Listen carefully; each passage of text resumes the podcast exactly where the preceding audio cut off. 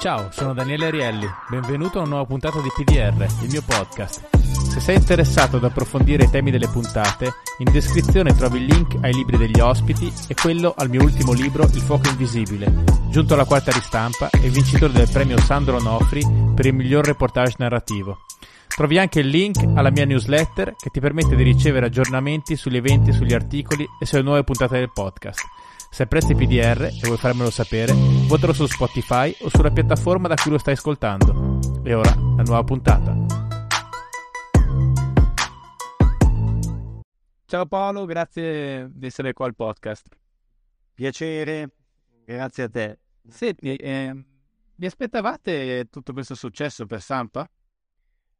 Allora, eh, sarò estremamente sincero eh, su questa cosa qua nel senso che eravamo forse divisi in, in qualche partito, c'era gente che era convinto che, che, il progetto avrebbe funzionato, avrebbe avuto il riscontro. Io personalmente, che ho delle grandissime doti profetiche, pensavo che sarebbe stata un, un'opera per rimastoni. Nel senso che... Per rivedersi, diciamo, negli anni d'oro. Sì, mm. sì, cioè non, non ero sicuro che, che avrebbe avuto un grosso impatto, cioè ero convinto, molto convinto del buon lavoro fatto, ok? Ma diciamo che le mie capacità di, di profezia e di visione del mercato sono, sono abbastanza scadenti. E diciamo quanto ci avete lavorato, quanto tempo ci è voluto in tutto, diciamo. Eh, guarda, considera che la parte, ti parlo della parte operativa, eh, sarà stata du- due anni. Noi abbiamo cominciato un po' prima che venisse data la green light, perché ormai avevamo capito che stava andando, che stava andando in porto, però proprio il lavoro è stato di due anni, perché considera che comunque c'è stato un anno diciamo di preparazione e un anno uh, di, tra le riprese e, e, il montaggio, nel senso che le riprese sono cominciate nell'ottobre del uh, 19 e uh, il lavoro finito è stato consegnato al canale per tutta la questione di post, sottotitoli e così via alla fine del settembre del 20. Ok. Mm. E, e da, cosa siete partiti?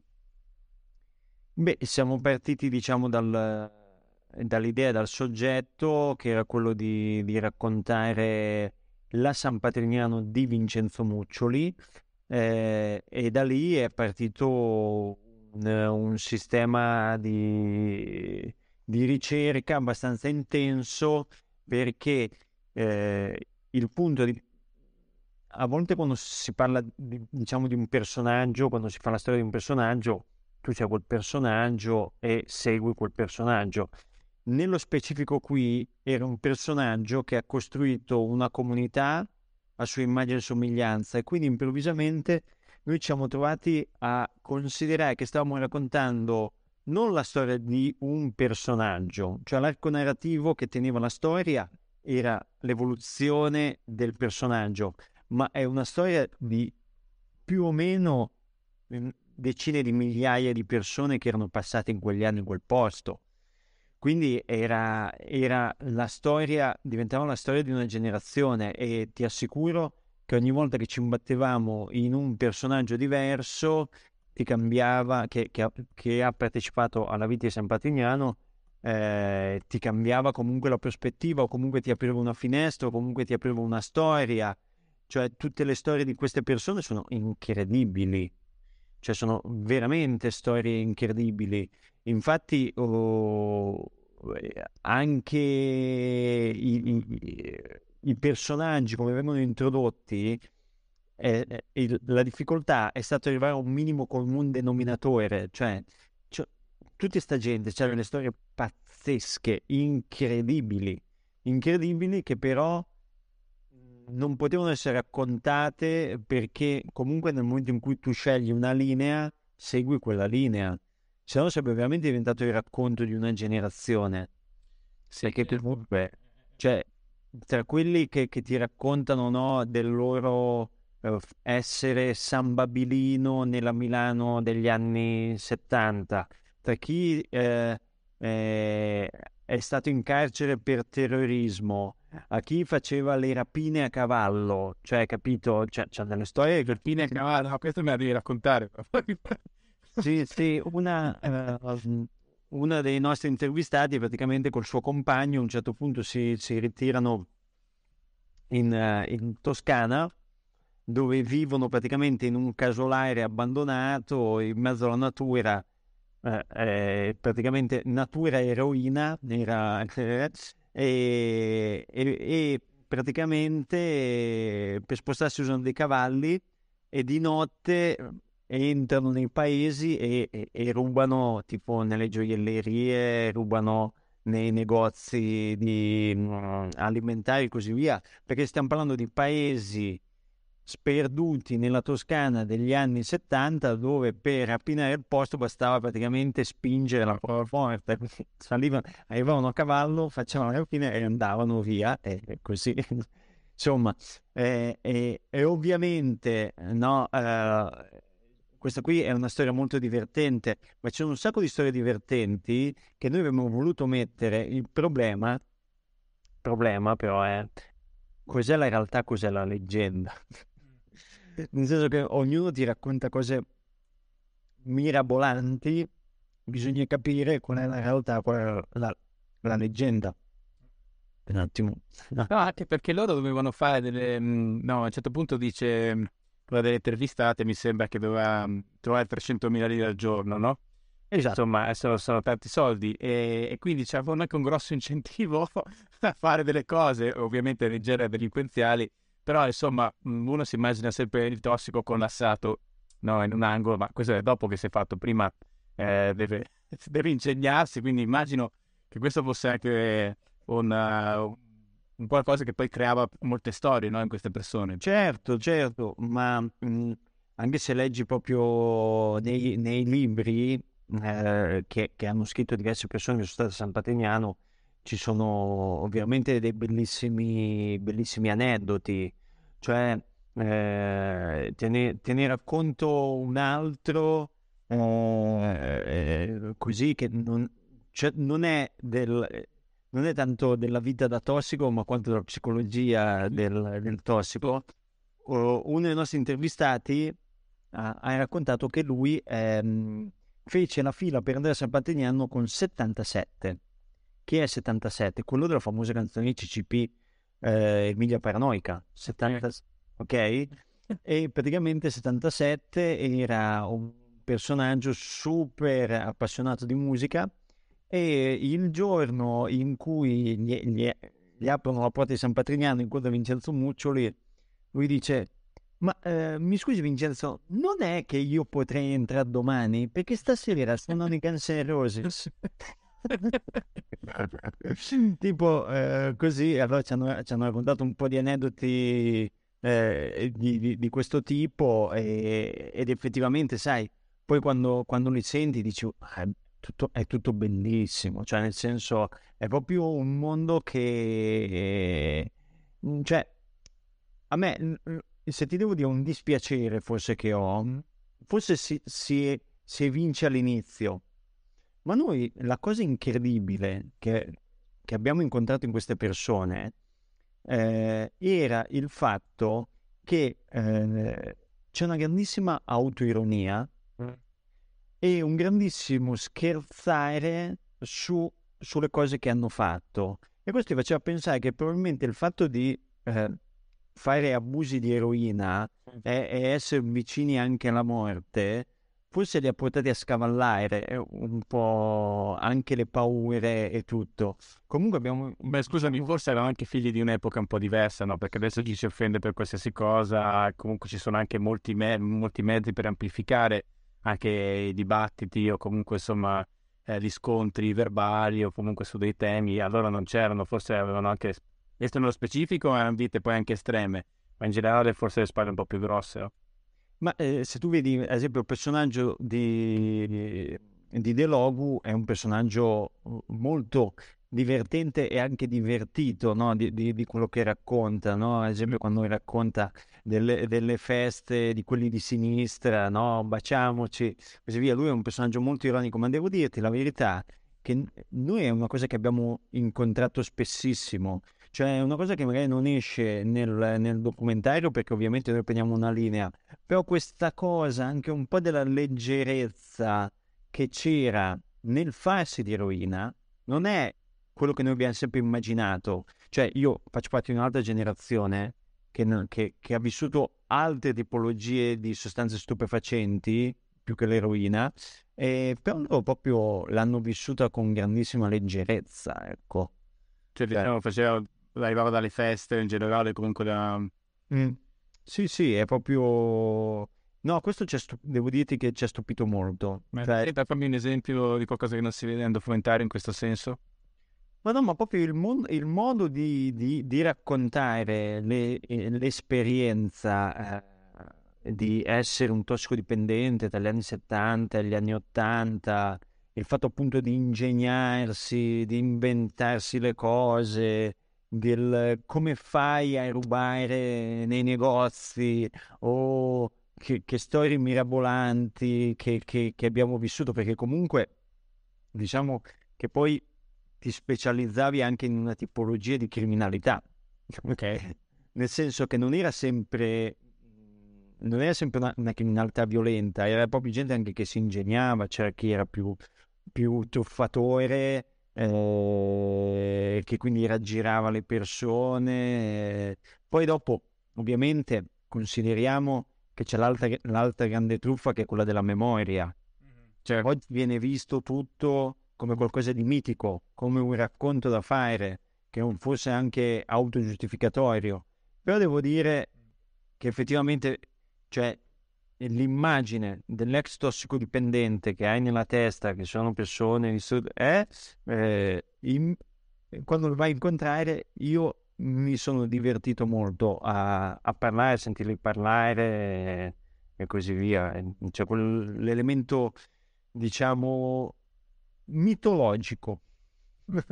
È interessante, ma è, diciamo sulla componente di origine ci sono delle cose che avete dovuto po' sacrificare, oltre che per la coerenza narrativa rispetto a quello che avevate scelto fosse diciamo il, l'arco principale, anche al fatto che comunque è un prodotto internazionale, quindi magari parlare di...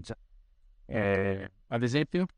Ad esempio, questo qui è un punto molto importante, cioè il punto internazionale, nel senso che eh, noi eh, la logica del documentario era che fosse comprensibile anche a chi non sapeva niente della storia eh, italiana. Perché, ad esempio, ti faccio, ti faccio, degli esempi. Nel processo della catena, nel secondo episodio, c'è una sfilata incredibile di politica. Ma io stesso, che faccio parte di una generazione successiva, ok? Cioè, tutte quelle sig- sigle lì, cioè uno fa fatica a capire quello. Eh, Renato Altissimo, ah, è stato un politico famosissimo, ok? Già io non, non facevo. Poi noi avevamo tipo un, una delle nostre junior, cioè addirittura 21 anni, e lei proprio, eh, certo. tipo era, era un, un film di fantascienza quasi, e quindi un po' questo. Ma scusa, vi sono anche figure molto diverse dai politici di oggi. Forse l'unica cosa che hanno in comune era la propensione a salire sul carro del vincitore, però. A parte, a parte questo, anche come, parla, come parlavano, come si vestivano, cioè, boh, figure totalmente diverse, no? Sì, cioè, nel senso, allora, ehm, un po', diciamo, l'internazionalizzazione ha fatto sì che eh, alcune cose venissero, eh, venissero proprio tolte tolte e quindi siamo andati, diciamo, dritti. Ad esempio, una cosa che a me fa sanguinare il cuore, e io questa cosa ci tengo a dirlo, c'è una cosa per cui ho combattuto tantissimo e non sono riuscito a farla mettere in un documentario e giustamente non è finita nel documentario perché avremmo dovuto spiegarla e quindi spiegandolo avremmo preso, perso tipo 5 minuti. E allora la domanda nell'economia del racconto è quei 5 minuti lì certo valevano o no, ed era la questione della legge Basaglia. Mm. Nel senso che la legge Basaglia è proprio del 78, cioè San Patrignano è in un qualche modo la risposta alla legge Basaglia, nel senso che, che alcuni testimoni ci raccontavano che alla mattina, proprio alla nascita di San Patrignano, loro uscivano di casa e sentivano urlare e c'era un malato di mente, no? che, stato uscito, che è uscito da un ospedale psichiatrico, gente non sapevano che farsene e glielo legavano lì. Quindi non era neanche tossicodipendente, lui trova, era diventato tipo il posto tipo, sai dove li tengono questi San Patrignano, portiamoceli, cioè, capito? Certo. Ed era proprio questo, quindi mentre da una parte Basaglia riesce a far passare l'idea di uh, non usare metodi coercitivi con le persone con problemi psichiatrici, dall'altro i tossicodipendenti eh, invece vengono trattenuti con metodi coercitivi. E, e, questo secondo me era interessante anche perché nella, nella sentenza alla fine si trova questa formula che il tossicodipendente eh, è capace di intendere ma non di volere. Cioè, quindi viene spogliato la sov- sovranità sul suo corpo praticamente. Eh sì, e quindi, cioè, è, è, è però interessante che comunque, cioè, secondo me era un altro livello di lettura, però devi considerare che un livello di lettura forse più italiano, cioè avremmo dovuto spiegare che cos'è la legge Basaglia, come ci è arrivati, che cosa è successo, quindi quello mi ha fatto sanguinare il cuore. Eh, però comunque è interessante perché io trovo che proprio forse il nucleo principale della vicenda, ce ne sono tanti, sicuramente eh, la figura di Muccio, eccetera, ma dal punto di vista teorico è proprio al centro della retorica di Muccio c'è questa idea che un tossico non può decidere per sé, no? Cioè tu una volta che vai là diventi la sua proprietà praticamente, certo. finché non decide che puoi andare via.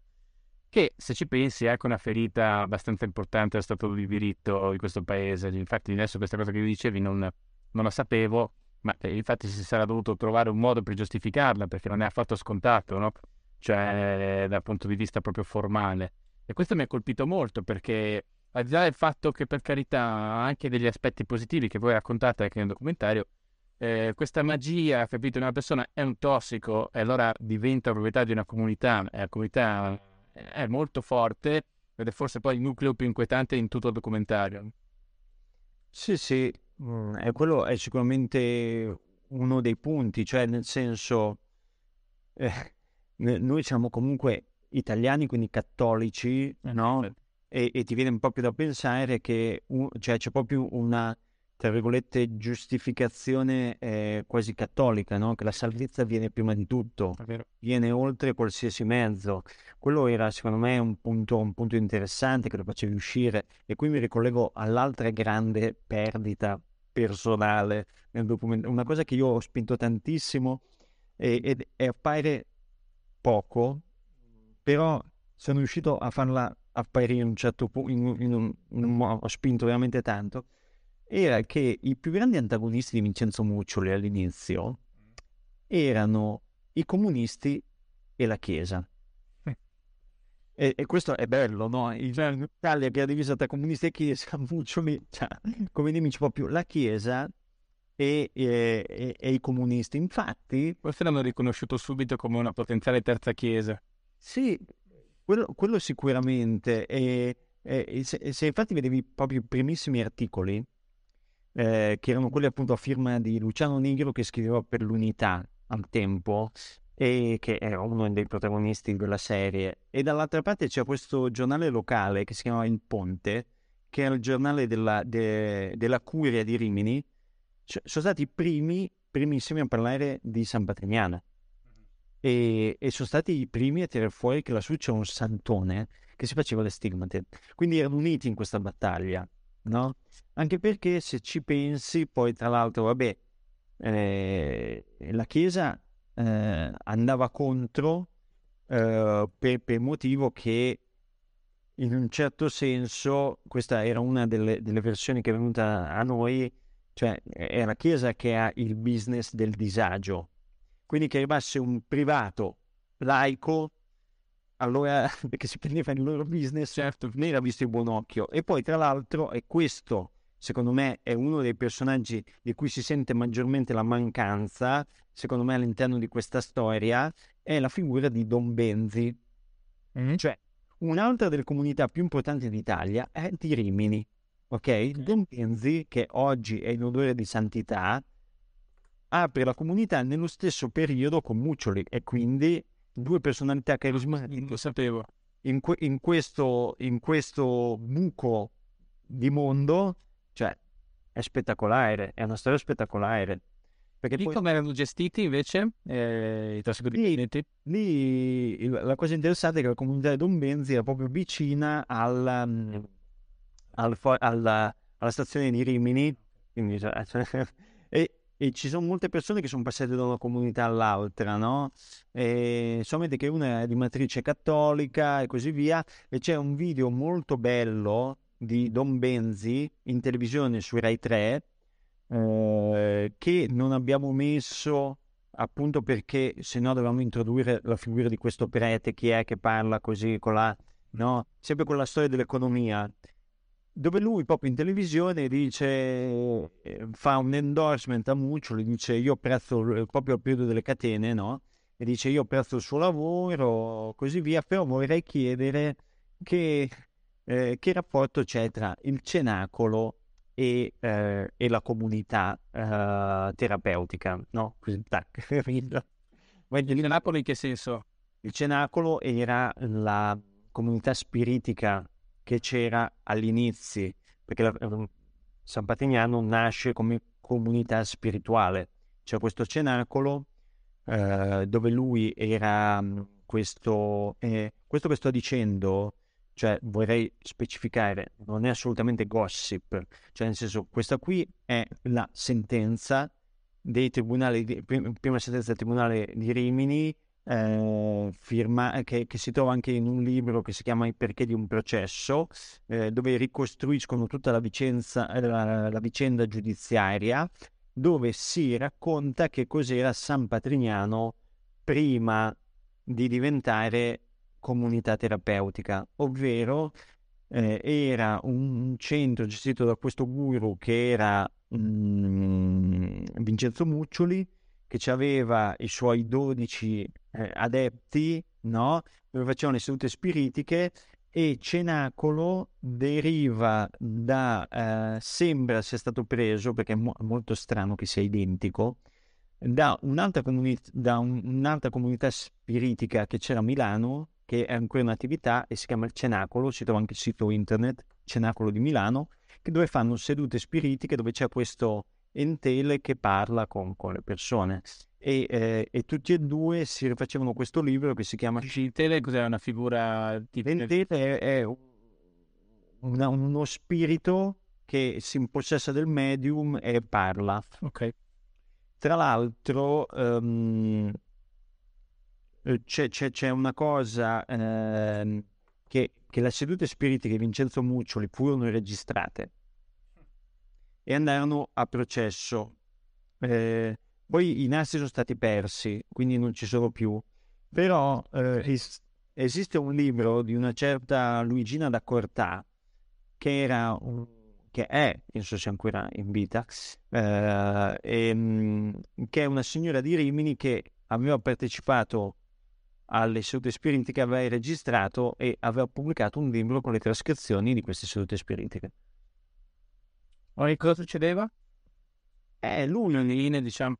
lui praticamente, cioè io no, adesso non ti so dire esattamente nella specificità se c'erano le mani unite e così via, non, non, non, non c'è descritto il come, però ci descritti, c'è scritto quello che lui diceva, e lui parlava in questo linguaggio simbolico uh, che, che, praticamente si, lo spirito si impossessava di lui, lui cambiava anche voce e parlava eh, di cose che il, il, gruppo riusciva a interpretare, diciamo. Ok, però qua ancora non c'erano i tossici, diciamo, era gente che andava lì a fare la seduta spiritica. No, quando ci fu il cenacolo... Um, in Cenacolo non era ancora comunità per tossicodipendenti.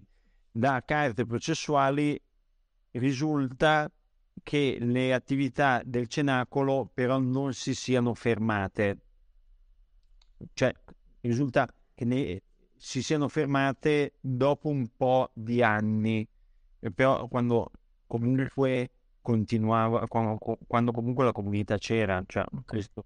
E questo... Dico, come osservatore, eh, c'è proprio, quindi non a livello di, di, di, prove, ma proprio come impressione personale, c'è sempre questa... Cioè, assomiglia molto a Muccioli, a una figura cristologica, no? Il, co, come si pone lui uh, gli atteggiamenti che ha degli altri nei confronti dei tossicodipendenti, ma anche poi nel modo in cui si racconta, no? Perché c'è un po' questa ispirazione dietro uh, molto, molto forte, no? Quindi una continuità, non so se c'è poi ne, nelle pratiche, ma sicuramente sembra esserci da un punto di vista un po' del racconto anche, no? Beh sì, comunque era una, era una figura molto carismatica. Io ho visto molti suoi video tra l'altro, eh, io sono, e poi c'erano molte testimonianze, e, e secondo me, cioè proprio la mancanza dell'incontro con lui eh, è, una, è, una, una, grossa perdita, insomma, che è impossibile perché comunque è morto al 96, ma perché sono convinto che lui fosse una persona di una forza incredibile, nel senso che penso che lui riuscisse a essere convincente con tutti e riuscisse, penso che fosse, anche se ignorante, nel senso che non era una persona che aveva portato a termine gli studi, lui si definiva contadino, così via, avesse una conoscenza della psicologia umana molto profonda. Questo te lo possono dire tutti e lo si vede anche nel rapporto che le persone che sono entrati a San Patrignano primo, nei primi anni, cioè quando lui era proprio, era lui e solo lui la terapia, diciamo, uh, ne siano ancora, um, in, in, siano ancora in base al suo spirito. Sì, se puoi chiamarla così, oppure puoi chiamarla un condizionamento tale che non si sono mai davvero poi emancipati, no? Che ho notato questo guardando il documentario, sentendo le cose che dicevano e lì è una delle cose che mi ha fatto venire poi dei dubbi, anche io non sono terapeuta, però mi sembra, per le cose che so, evidente che ogni possibile, diciamo, guarigione e dipendenze deve passare anche da una volontà della persona, no? E da un percorso anche attivo della persona. E lì mi sembra che fosse tutto talmente coercitivo che probabilmente il motivo per cui poi questi appena uscivano si facevano, eh, probabilmente era anche proprio per come era strutturato il, il modello terapeutico, no? sto dicendo una cosa che non è nel mio arco di competenze, però neanche così lontana, eh, perché poi alla fine sempre raccontare storie un po' con le dipendenze si lavora, in un certo senso. e, e quindi ho questa percezione qua che se non c'è la, la, quella che gli americani chiamano proattività da parte della persona, è difficile che poi uno ne esca veramente, no? Il, alla fine ne parlate, com'era il, il, la percentuale di persone che uscivano e rimanevano pulite? Ma guarda, io su questa cosa qui ah, eh, ci sono tutti degli studi, delle statistiche e così via. Io mi sono in... questa qui è una mia considerazione personale, ma eh, voglio farla proprio come considerazione personale e così via. Io una delle cose su cui mi sono interrogato di più è cosa vuol dire uscire da una dipendenza. Nel senso, dopo quanto tempo che sei fuori da una comunità ti puoi considerare salvo? Nel senso che, cioè, provo a spiegare il mio ragionamento. Se dopo, io, dopo tre anni non mi faccio, ok, sono considerato salvo? E se dopo mi facessi dopo dieci, cioè, qual, qual, è il limite della vita dove uno si può considerare salvo? Cioè, per me è proprio la base del ritenere che se uno non si fa per un tot di tempo è salvo, non, cioè, que, proprio la questione della salvezza. Ad esempio, ci sono persone che ti dicono, per me la tossicodipendenza è eh, nel DNA, cioè tu sei tossico perché il tuo DNA è, tossicodip- è da tossicodipendente. Mm-hmm. E dico, io so, a San Patriano sono stato pulito, sono uscito, ho iniziato a farmi, no? Molte persone l'hanno fatto. Per... Lì c'è uno studio, questo studio ci sono dati contrastanti, però per me il punto sta proprio a priori, ma non su San Patrignano, in generale, in generale, cioè quando è che tu sei salvo? Oppure l'altra, l'altra domanda è... Beh, penso che si possano fare delle statistiche ad anni, no? come si fanno per alcune malattie, diciamo dopo 5 anni, dopo 3 anni, 5 anni, 10 anni. Eh, però io non... Io infatti da questa cosa qui della... Io non credo molto nella statistica in generale, quindi... quindi, quindi eh, è una domanda a cui non, non, non, ti so proprio rispondere perché non sono affascinato dalla statistica. Ecco. Eh, perché per me questa cosa era abbastanza dirimente, perché quello che dici tu um, è vero, è chiaramente una persona carismatica, anche intelligente, magari di un'intelligenza appunto come dicevi tu quasi istintiva, ma in genere tutti questi leader carismatici, anche capi delle sette, eccetera, so, so, non, non, sono mai deficienti, altrimenti non riuscirebbero a fare quello che fanno, no? Cioè, sono chiaramente persone con, con intelligenza. Eh, adesso sto dicendo che necessariamente fosse una setta, sto dicendo che comunque coloro che hanno questi, questi gruppi eh, così grandi che si basano su una figura carismatica hanno determinate caratteristiche ricorrenti in genere, no? E, eh, se, se, lo vedi dal punto di vista, diciamo, del Santone, eh, ovviamente molte accuse che sono state fatte no? è che lui sostituiva la dipendenza dalla, la sua dipendenza dalla San Patrignano dipendenza. Sì, che poi è una muccia di dipendenza. Questa è l'impressione che ho avuto io guardando il documentario, è stata esattamente questa, cioè non una guarigione ma una sostituzione.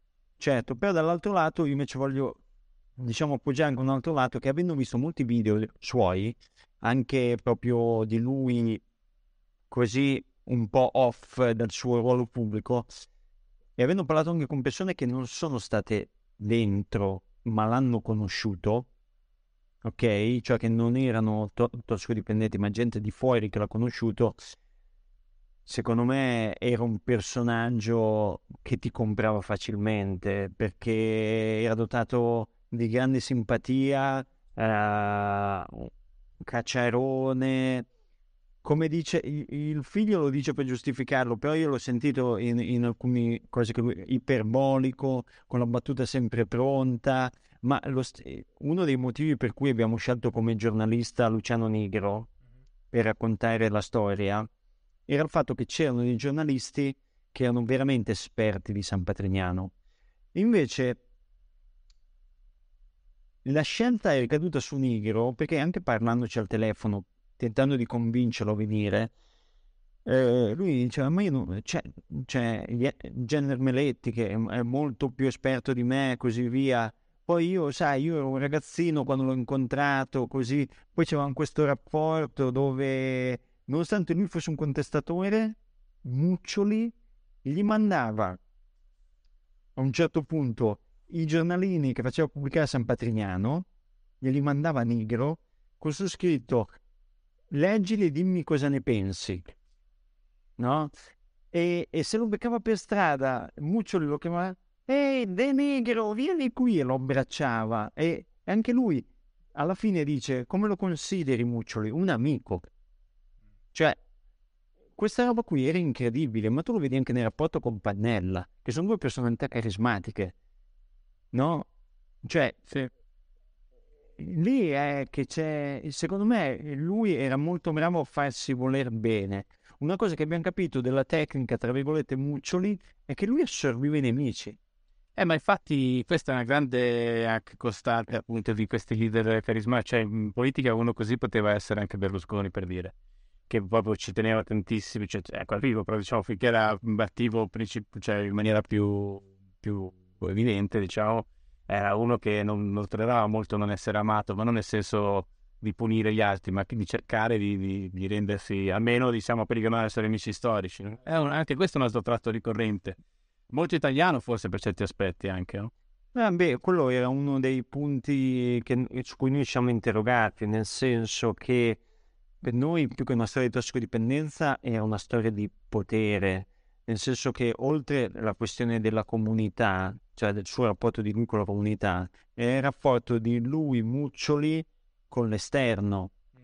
e, e, e, il fatto che lui veniva osannato anche per questa roba di avere no, l'idea dell'uomo forte che ti risolve, ti risolve i problemi, che è una cosa che in Italia eh, eh, archetipale anche in un certo senso, poi chiaramente nella nostra storia insomma è successo.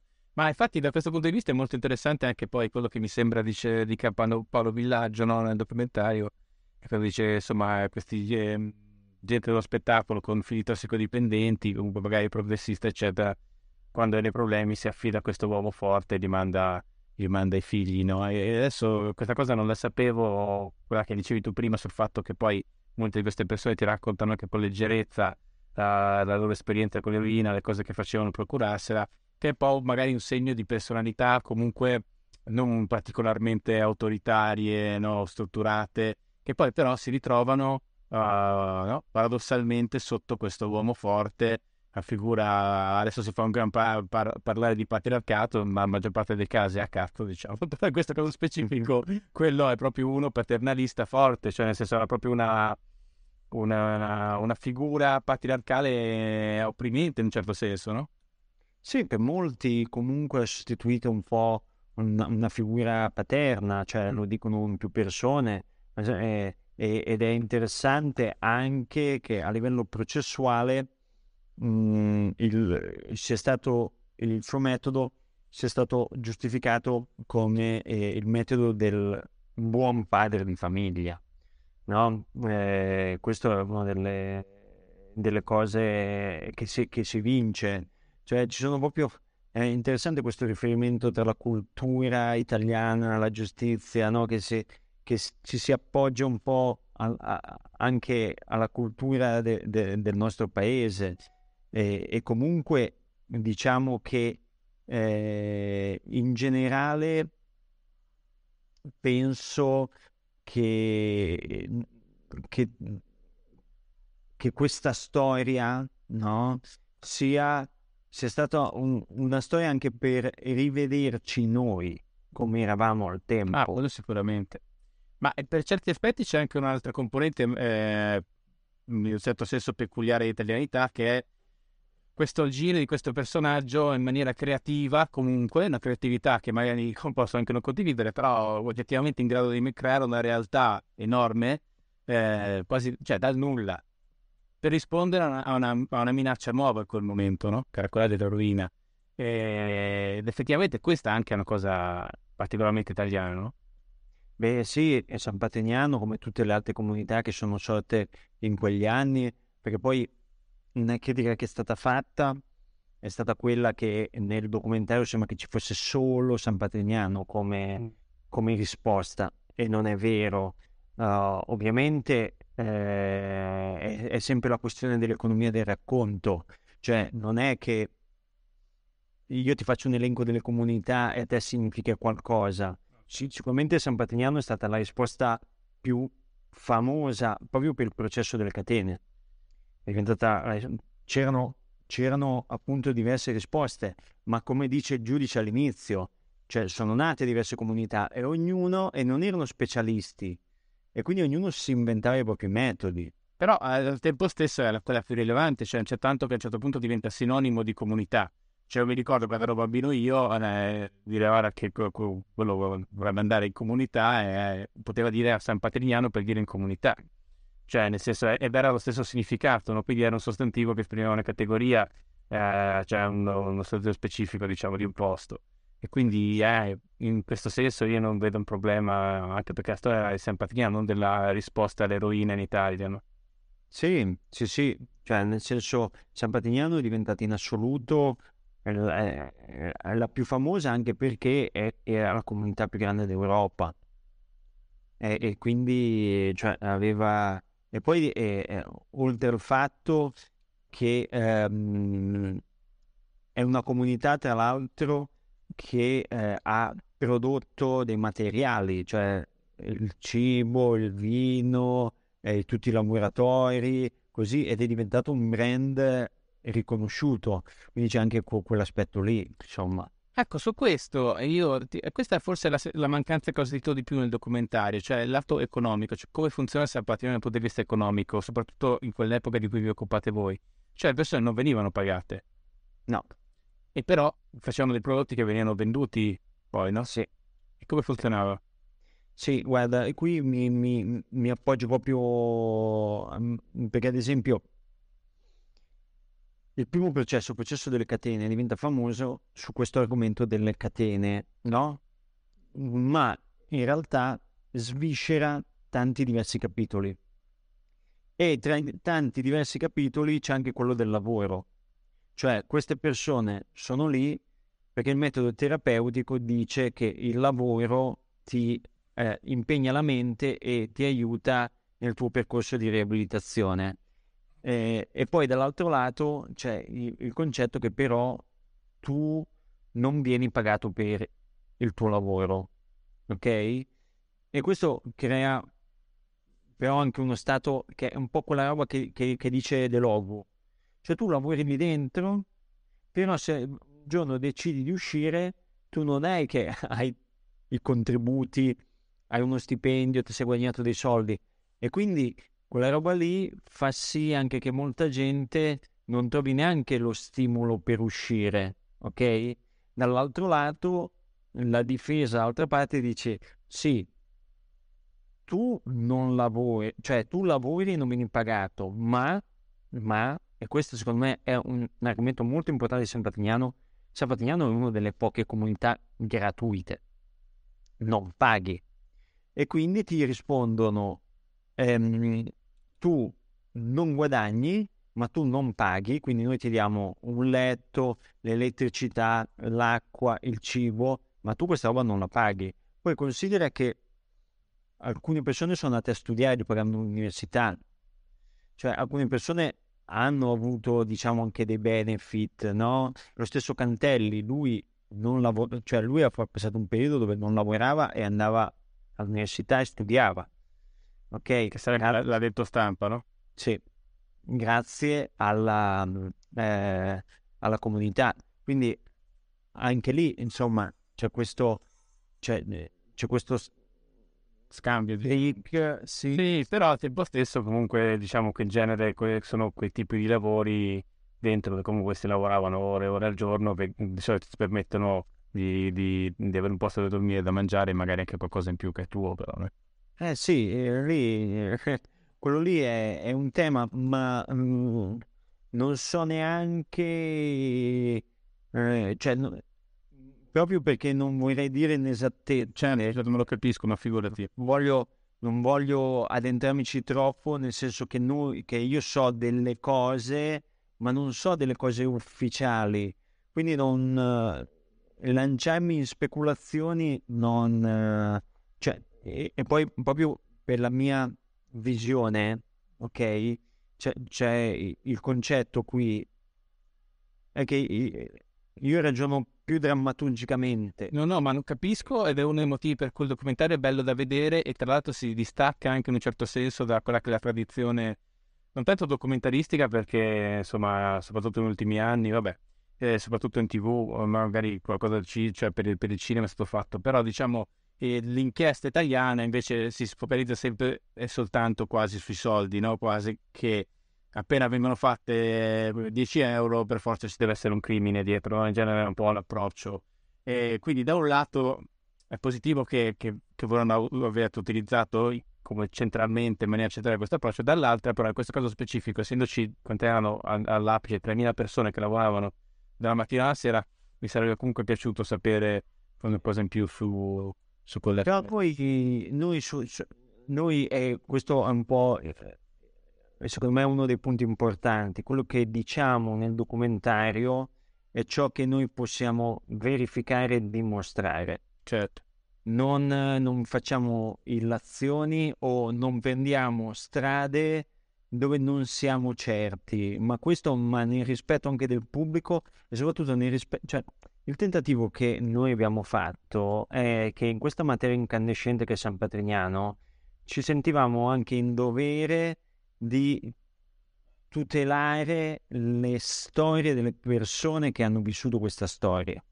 E perché è una storia difficile, quindi eh, an- siamo stati accusati che abbiamo fatto vedere solo tenebre. Dall'altra parte siamo stati accusati che, abbiamo, che non abbiamo fatto vedere abbastanza certo. tenebre. Cioè, ognuno ha la sua visione. Certo. Cioè, eh, ma anche persone che tipo non hanno vissuto San Patrignano, ma che conoscevano persone che ci dicono, eh, ma guarda che alla fine siete stati anche politicamente corretti, no? Cioè, ognuno ha la sua visione. Per noi il punto era un altro. Ed è forse questo che un po' ci distacca da quello che può essere il reportage giornalistico. Mm-hmm. Noi non andavamo alla ricerca, appunto, come dicevi tu, dei soldi, dello scandalo o, o di questo per noi c'era una storia universale da raccontare, che era la storia di questo uomo che eh, eh, realizza un sogno eh, riuscendo a creare una comunità con gli emarginati e poi improvvisamente questa piccola comunità diventa una sorta di città-stato e il potere e i riflettori praticamente fanno sì che tutto questo sistema anche si corrompa in un certo senso. Secondo noi c'era, c'era, oh, una, c'era una visione appunto drammaturgica dietro, c'era un dilemma che secondo me era più interessante delle eh, lasciamo fare ai giornalisti il lavoro diciamo di reportage giornalistico per noi c'è un dilemma umano dietro la figura di Muccioli che infatti secondo me è la cosa che risulta bene e, e, e, di cui sono più felice è che molti mi hanno detto io non so cosa pensare. No, no, ma questo, questa... Ho la mia opinione, ma non sono sicuro, perché dico, fino lì sì, e c'è gente che dice, ma io alla fine sì, lui magari l'omicidio così sì, pesante tutto, però alla fine effettivamente cosa doveva fare? Cioè, mettere davanti lo spettatore al dilemma. Per me quello era il punto saliente di tutta questa... No, no, ma guarda, ma questo è un approccio che io apprezzo, anche io, ad esempio, ho un'idea invece più negativa su Muccioli, però per questo non ho apprezzato il documentario, secondo me è fatto bene, e, e, comunque l'idea negativa o positiva è nello spettatore. Ci sta che chi racconti la storia la racconta, capito, con un approccio di neutralità, e io questo l'ho apprezzato assolutamente, semplicemente dicevo questa cosa come cosa in più. Ehm, però magari appunto c'è anche un problema di mostrarla e ad avere le fonti giuste per parlarne, eccetera, eccetera. Eh, ma tornando invece al discorso del rapporto con il mondo dello spettacolo, una delle strategie eh, di Muccio e della comunità a un certo punto per, mm, è anche cercare di, di, di integrare, diciamo, portare, de- no, portare dentro le note, cioè però eh, uh, permettere un accesso cer- per certi versi privilegiati a figli di, di, persone dello spettacolo, comunque importanti, no? E, per, che poi proteggeranno la comunità in un certo senso. C'è qualcosa che di questa direzione che non si vede nel documentario ma che avete girato? Che... No, guarda, su quello non, non, av- non, avevamo molto di più, cioè nel senso sapevamo eh, che c'erano appunto persone che erano figli, uh, parenti, così via, c'è, c'è, c'erano stati fatti un, un, sacco di nomi che però ovviamente un po' più per... se non entravano nella storia con un ruolo fondamentale Mm, cioè, perché dirlo, capito? Eh. Nel senso un po' anche quello, un po' di privacy, cioè nel senso che eh, alcuni personaggi sono stati proprio presi da San Patrignano e usati un po' come dei testimonial, come erano il figlio di Salerno, come erano Villaggio, altri erano lì, tra virgolette, in incognito, no? E, e quindi sì, sapevamo che c'erano eh, diverse persone che poi appunto non abbiamo, non abbiamo contattato. No, no, perché poteva rientrare appunto nella, nella logica, quello che, quello che, dicevi tu, la storia di, della comunità, di come poi si deve confrontare col paese in cui, cui si trova, no? Però, però psicologicamente è, è, molto, è molto comprensibile questo questo sistema, nel senso c'è un problema diffuso in tutta Italia, un problema eh, abbastanza complesso e, e, tu sei convinto che quella persona possa risolverlo e quindi diciamo dato che tutti vogliono andare lì ma ci sono le file eh, fai, de- fai delle pressioni per fartelo prendere ok? Cioè penso che sia proprio dal, dal, punto di vista psicologico sia comprensibile. No, no, ma capiscimi, cioè, era sempre nell'ottica di cui parlavo prima, cioè non è una questione di, di condannare persone, semplicemente la logica del racconto, proprio nella, soprattutto nel discorso appunto di, di rapporto con... perché appunto poi lui era una persona molto forte, una comunità molto grande, però ha anche, eh, non solo all'inizio, credo, no, ha affrontato delle, delle critiche nel suo stati suoi processi. Sì, sì, ma lui, ma lui è, come dice il figlio, è stato attaccato ancora prima che la gente sapesse chi fosse lui, no? Eh, perché eh, Rimini comunque era un personaggio conosciuto, quindi è bello che inizia proprio con una storia di provincia, no? Quindi come succede nei paesi, perché alla fine Rimini è una piccola città che è, è, è una piccola città, un grande paese, no? E, e, e, quindi ha subito attacchi per il suo passato, per, eh, per quello che faceva prima, eh, ha subito, eh, poi ha subito le critiche per i metodi e poi quello è diventato in realtà il suo eh, il suo viatico per il successo, proprio, proprio il metodo, i, i, metodi sono diventati, mh, mm, erano molto di più le persone che lo difendevano poi che non quelle che eh, erano contro di lui. Lì secondo me c'è stato anche una, ne parlavo brevemente anche prima, però eh, proprio un momento in cui questa cosa era nuova e, quindi non era neanche chiaro come affrontarla, no? Mancava, mancavano proprio anche le metodologie, e qui in una puntata che deve ancora uscire è venuto Vitaliano Trevisan che è uno scrittore molto bravo e lui raccontava de, in un libro suo racconta eh, di quando a Vicenza a un certo punto vietano negli anni 80 vietano di vendere le siringhe eh, nuove a chi non ha la prescrizione medica risultato disastro ovviamente perché le siringhe vengono utilizzate mille volte eccetera eccetera no? e scambiate soprattutto e questo, se uno ci pensa oggi, è una cosa talmente assurda che dici, ma perché fai fare una cosa del genere? Perché probabilmente, cioè, allora eh, c'erano proprio degli approcci anche nei confronti della gestione del problema della droga, eh, nuovi per certi aspetti e, e totalmente controproducenti, no? in cui poi si inserisce uno come Muccioli, però di fronte a della gente che ha sempre delle relazioni un po' bianco-nero, no? cioè la, la soluzione per farti smettere di drogare è ti no, scambiati la siringa, non funzionerà, anzi moltiplicherai le malattie. Adesso a noi sembra eh, scontato, ma allora evidentemente non lo era, perché era visto come questo male oscuro che era, capito, come una montagna che tu la dovevi rifiutare in toto e altrimenti eri un collaborazionista probabilmente, no? Beh, noi abbiamo escluso dal documentario sempre per quella questione di economia del racconto, abbiamo dei video favolosi di come funzionavano quelli che oggi si chiamano CERT, eh, che al tempo adesso non mi ricordo qual era la sigla che avevano al tempo, che erano praticamente i primi luoghi dove lo Stato tentava di fare qualcosa per i, i, i tossicodipendenti, no? col metadone e così via, cioè i, i primi tentativi.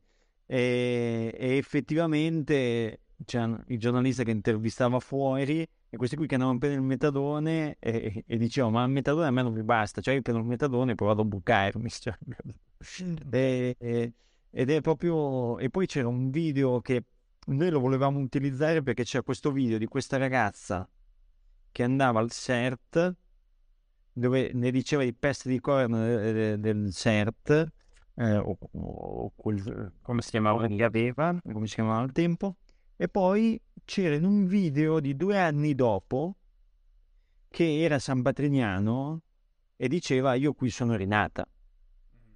Mm. Ed era, infatti noi poi uh, questa, questa ragazza l'avevamo cercata e ci hanno detto che, perché poi devi sapere che molti a San Patrignano uh, c'è questa logica che si chiamano tutti col nome o col soprannome e quindi non è, magari tu conoscevi una persona e non sapevi neanche come faceva di cognome quindi ricostruire sì, chiamarli. Eh, era difficile trovare. Invece ci hanno detto che questa persona poi era morta negli anni 90 e comunque... Oh, Scusami, e... curiosità, erano più soprannomi o nomi? Beh, questi tutti erano un soprannome.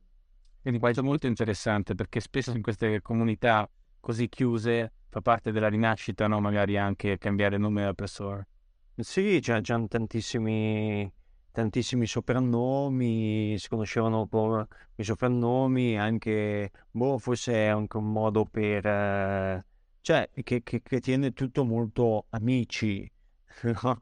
Perché comunque l'aspetto, l'aspetto ludico e gioioso di San Patrignano c'è, eh, c'è stato, io penso che molte gio- penso che quello che dice Paolo Negri nel documentario sia la grande verità, cioè una delle grandi verità di San Patrignano, che lui dice che quando passa da un settore all'altro scopre che ci sono diversi livelli di San Patrignano okay. e tu puoi vivere lì senza accorgerti di cosa succede negli strati più bassi, no? E penso che quella fosse la, la più grande verità. Infatti, eh, penso che molta gente se la sia vissuta anche bene.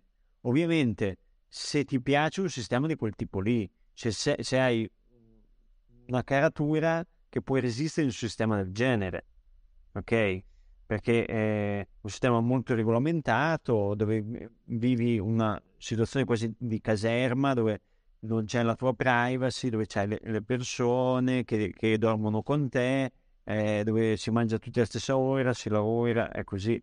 Se, eh, se, la tua mente è per quel mondo lì, va bene. Oppure, oppure ne ha bisogno, perché poi alle volte si lavora, eh, questa cosa serve per contrasto, cioè le persone particolarmente disordinate di loro, disordinate nel senso ampio, poi trovano giovamento in queste cose, mentre magari se uno ha già un equilibrio suo è più attestato la sua indipendenza. No? Penso, che sia, penso che sia molto soggettivo, cioè nel senso penso che ci siano persone che si siano trovate molto bene lì con quel sistema di regole e persone che invece hanno sofferto parecchio le regole. Ma eh, per questo io penso che San Batignano sia funzionato per alcune persone, ma questo lo dico proprio a livello psicologico, invece magari per altre no. Senti, e invece a parte che si vede nel documentario, ma eh, magari avete di più e non avete dovuto tagliare, i cavalli e i cani. Ah, eh, quella è una storia abbastanza è, una, è, una, storia abbastanza pazzesca, nel senso che noi non l'abbiamo messa in realtà proprio perché non avevamo tantissima copertura su, su, quella, su quella storia lì. Come video dici? Non solo video, ma anche che l'uomo che, eh, che poi fece esplodere il caso a Sirelli eh, non, è morto qualche anno fa e quindi non poteva raccontarlo. E, e, e su quella macchina diciamo erano tre persone.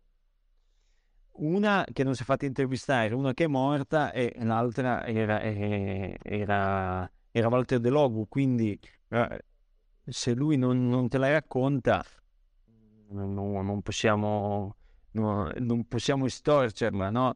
E, e, la questione dei cani e cavalli in realtà deriva da, in, uh, dal famoso reportage di Cuore, la rivista satirica, certo. che quella era una cosa che all'inizio aveva molto più peso nella storia, ma poi diciamo che a un certo punto uh, appare brevissimamente l'ultimo episodio invece aveva, aveva, molto più peso all'inizio, ma perché su Cuore ehm, ci fu eh, la, cioè, la, storia del reportage di Cuore è che questa rivista satirica un giorno gli arrivò eh, dei materiali di, di, testimonianze di ex San Patrignano che eh, volevano raccontare la loro realtà e ovviamente la raccontavano in maniera non proprio uh, allineata a come veniva raccontata a San Patrignano uh, in Italia.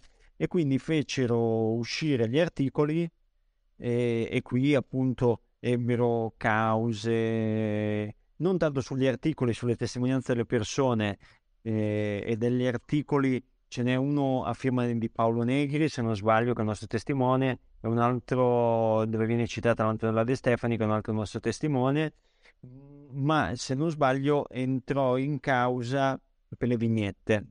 Ok. Perché ovviamente Cuore era un po' un Charlie Hebdo. Sì, sì, Charlie ricordo bene. E, e, ad esempio c'è questa vignetta eh, molto molto satirica, ma anche diciamo molto poca carina nei confronti di Muccioli, che dice che il giorno dopo la morte dice si allarga la comunità del sottosuolo, eh, arriva tipo un nuovo consulente, eh, tutto pronto per l'arrivo all'inferno di Muccioli. Okay. A presentarlo ci sarà Red Ronnie. Certo. Ok, proprio, proprio Charlie Hebdo, insomma. Sì, sì, proprio ci, ci andarono giù pesantemente. Poi loro giocavano molto sul fatto che loro chiamavano mucciolini. Perché? Perché cosa? Che era Mussolini. ok. No, pensavo che c'era quello di Mari Pulite, ma quello... eh, stavo-. E, e- e lì eh, e noi Angiolini stavo pensando, non so perché Mussolini mi è venuto... Vabbè, comunque dicevi... E lì a un certo punto, eh, che è una cosa che aveva peso come inchiesta, poi eh, tra, una co- tra questioni che non avevamo appunto coperture o che comunque noi avevamo, quando tu parti a scrivere un progetto di questo genere, parti da delle linee, ok? Dei- diciamo un documento di indagine, parti da un'indagine. Eh, noi siamo stati, diciamo, abbastanza agnostici nel senso andiamo e vediamo cosa troviamo. Non partiamo con l'idea di eh, essere pro, pro o contro. No, no, ma, ma guarda, ma figurati, io in vita mia ho fatto un documentario solo molto più piccolo del vostro, però ho fatto tanti reportage lunghi da 100.000 battute, cose così, per cui conosco il problema, cioè se, in genere se parti con...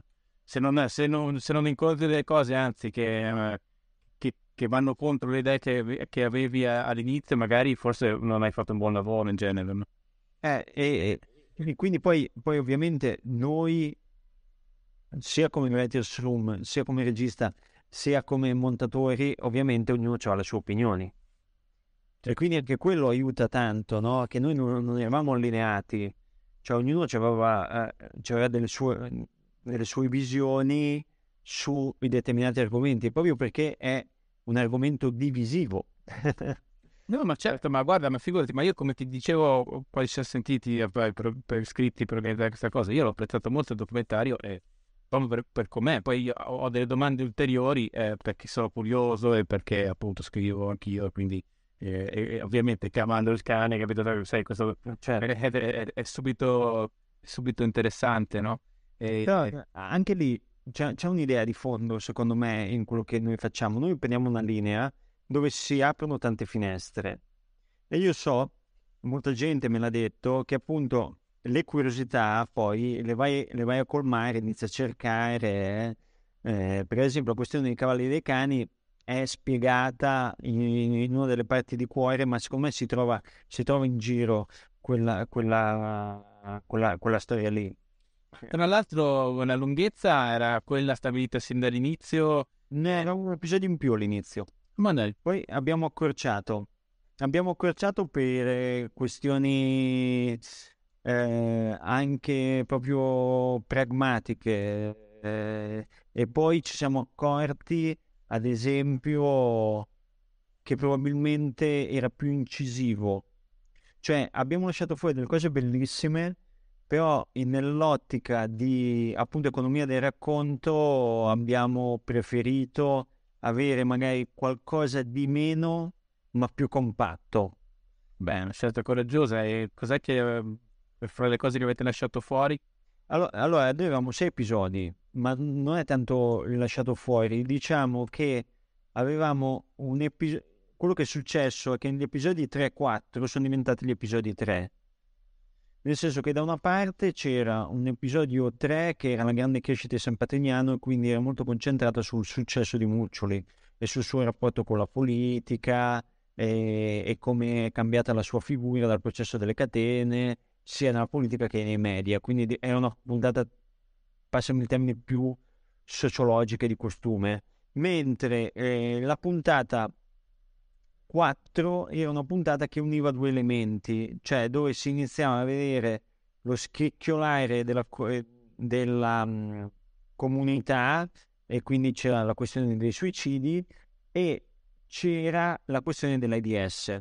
Allora, il grosso problema che noi ci siamo sempre posti dall'inizio è come trattare l'AIDS, perché l'AIDS è un argomento così ingombrante che dove lo mettevi rischiava di farti di mangiarti la puntata.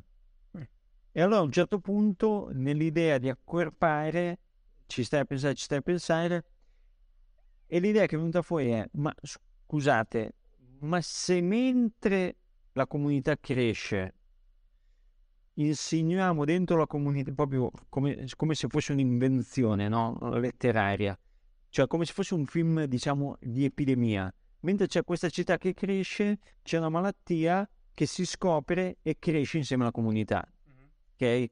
Ed è stato da lì che è venuto fuori l'idea di far crescere la comunità insieme a, questo, a questa grande epidemia, che poi è la verità storica, perché comunque loro la scoprono, diciamo, proprio dopo le catene.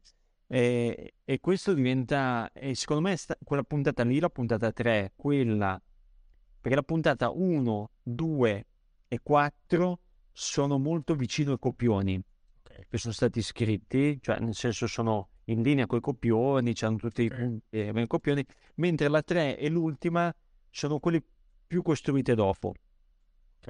Perché cosa succede? Che nella puntata 3, secondo me, abbiamo veramente capito cosa stavamo raccontando.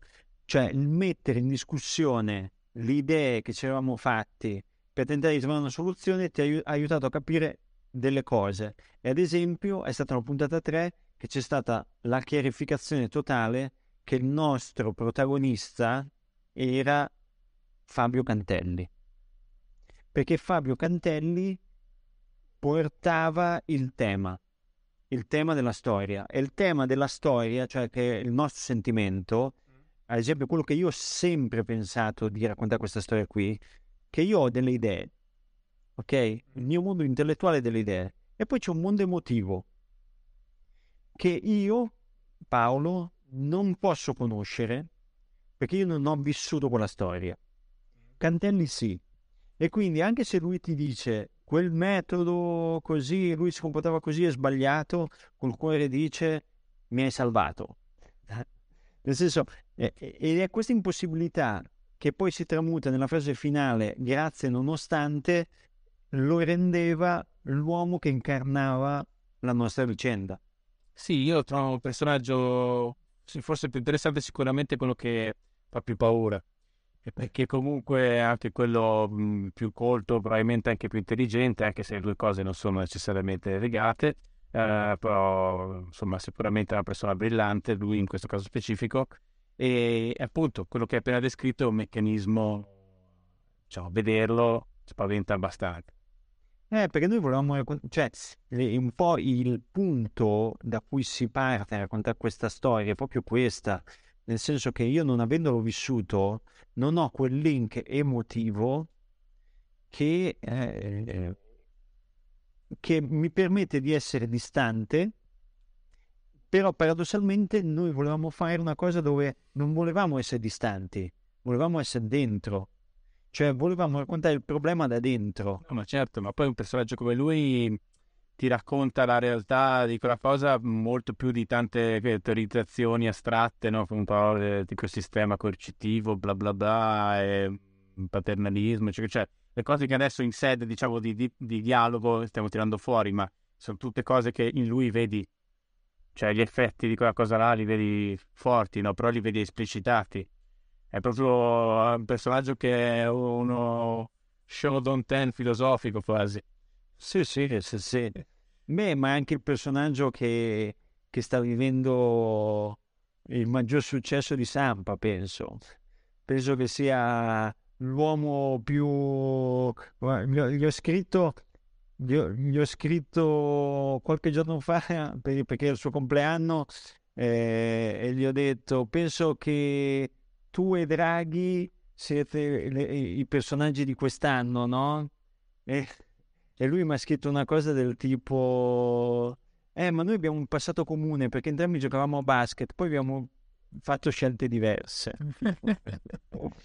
E tu mi rispondeva vabbè basta che non divento il Tiger King italiano. Eh, sì, no no lui ma anche solo il fatto che il libro che noi abbiamo letto ed è il motivo per cui lui è entrato nel documentario perché abbiamo letto il suo libro che, no, che l'abbiamo trovato nella biblioteca di Coriano, eh, perché l'avevano raccolto tutti, ma quel libro non ebbe alcun successo, fu in qualche maniera osteggiato. Adesso, cioè dopo l'uscita di Sampa, ci sia stata un'asta per comprarlo. ah, c'è per i diritti, ah, ma dai. Sì, sì, ci fu, c'è, c'è stata un'asta, se non mi ricordo 7-8 case editrici, ne uscì anche l'articolo, e ci fu l'asta per ricomprarlo ed è uscito per, adesso non mi ricordo la casa editrice, e il titolo, lui, a me dispiace, c'era un titolo bellissimo che era il... Uh, Beh, lo metto qua fra i libri consigliati che ci sono nella descrizione del podcast, sia su YouTube che sì, in audio ci sono, c'è un link ai libri delle persone che sono venute qua, quindi lo metterò poi. Se non mi ricordo male, il titolo originale era Il buio sotto la pelle. Ok. Se non ricordo male il titolo, che adesso poi si chiama Sampa, eh, Madre Dolorosa e qualcosa. qualcosa. Ah, ma l'ho visto forse allora in libreria. Sì, è quello col naso, col sangue. Sì, sì, beh, sta andando bene, mi sembra però anche classifico. Eh sì. Molto bene a fare l'asta. eh sì, eh, nel senso, è un po'... Poi sempre lì che rilascia interviste, Rolling Stone e tutto, è diventato... Ma perché la capacità fabulatoria è assolutamente affascinante. Noi quando l'abbiamo, quando l'abbiamo visto effettivamente abbiamo detto, cioè lo vedi, proprio anche cioè, lui ti racconta col fisico, no? Con questo fisico magro così, eh, e poi c'è una storia pazzesca e una capacità di filosofeggiare incredibile. Poi considera che lui è l'esatto esempio di molti dei nostri testimoni. C'è della gente che quando si è seduta sapeva esattamente cosa dire perché era 20 anni che aspettava di dirlo, forse di più 25, 25 anni che, che si stava raccontando questa intervista e finalmente l'ha fatta. Ma lui a un certo punto ho letto che racconta anche la sua prima dose di eroina, però nel documentario è solo accennata questa cosa e invece era più lunga la descrizione. Ah, beh, certo. Ma lui, cioè, consideriamo, e questo c'è scritto nel libro, e dove lui, perché lui spiega anche con dovizia particolari, cioè che lui era, e che tu lo vedi così, dice, ma lui era veramente eh, il tossicodipendente di quello delle esperienze estreme. Nel senso che lui si faceva, lui si ferma anche la cocaina. Ah sì, infatti mi ricordo Speedball lo faceva anche. Cioè, capito? C'è proprio esperienza estrema, sì, che poi la, eh, no, noi con lui abbiamo fatto un'intervista di tre ore la prima volta e poi dopo abbiamo fatto un reprise perché quello che diceva era, era fantastico e poi c'erano delle storie che lui raccontava con notizie particolari ed erano intagliabili perché ad esempio la storia della prima dose che c'è nel documentario, la prima volta che ce l'hai raccontato era lunghissima, piena, eh, questa villa Lugano, lei che era questa, quello, eh, e non si poteva tagliare. No? Detto, quella storia è bellissima, riesci a farmela in sintesi? E quindi è andato, è andato in sintesi che... Era, eh, anche lì, questo è stato uno dei punti, secondo me, affascinanti del lavoro, che noi volevamo raccontare eh, l'eroina in Italia, ma non volevamo raccontarlo da documentario, cioè nel senso da documentario canonico dove dice l'eroina è arrivata qua, là, là. E quindi abbiamo voluto fare raccontare l'eroina da un punto di vista personalistico e personale dei nostri protagonisti e abbiamo sfruttato quell'occasione lì per presentarli. Cioè, volevamo presentare i protagonisti attraverso il primo buco, diciamo. Sì.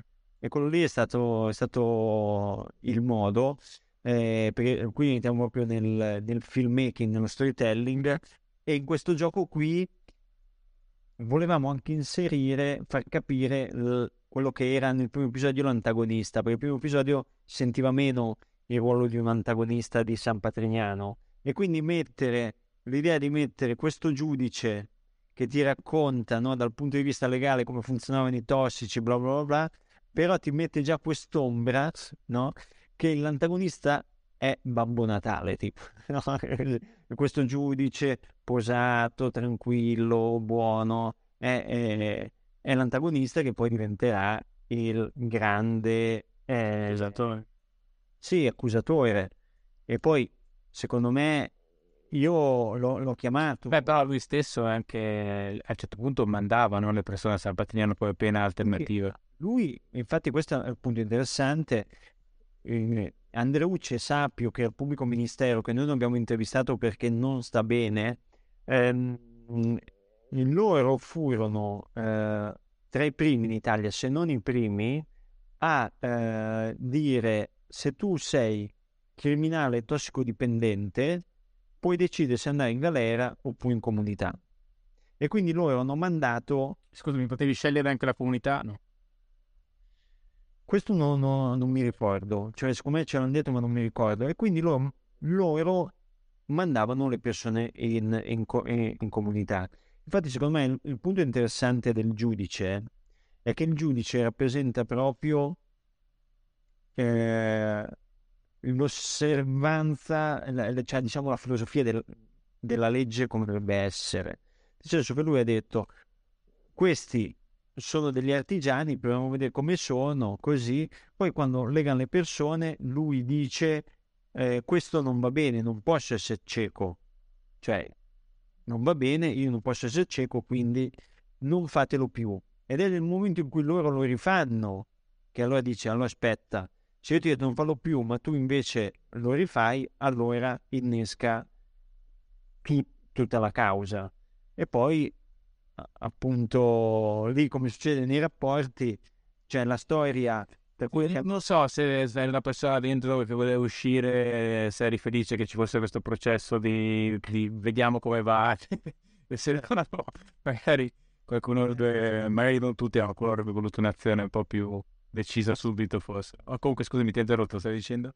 No, no, e quindi poi dopo c'è, c'è tutta la storia, poi il caso, perché è molto divertente, che il caso ha voluto che lui fosse anche giudice nel processo dopo. Cioè, quello, quello è abbastanza incredibile. Mm, lui eh, ce lo spiegò che il magistrato doveva essere un altro, ma quando scoppiò il caso, l'altro magistrato era tipo in vacanza e quindi hanno detto, eh, vai tu. ok. quindi è stato, è stato, così. Infatti lo dice anche nel, nel documentario, c'è un servizio giornalistico che dice casualmente il magistrato è sempre lo stesso.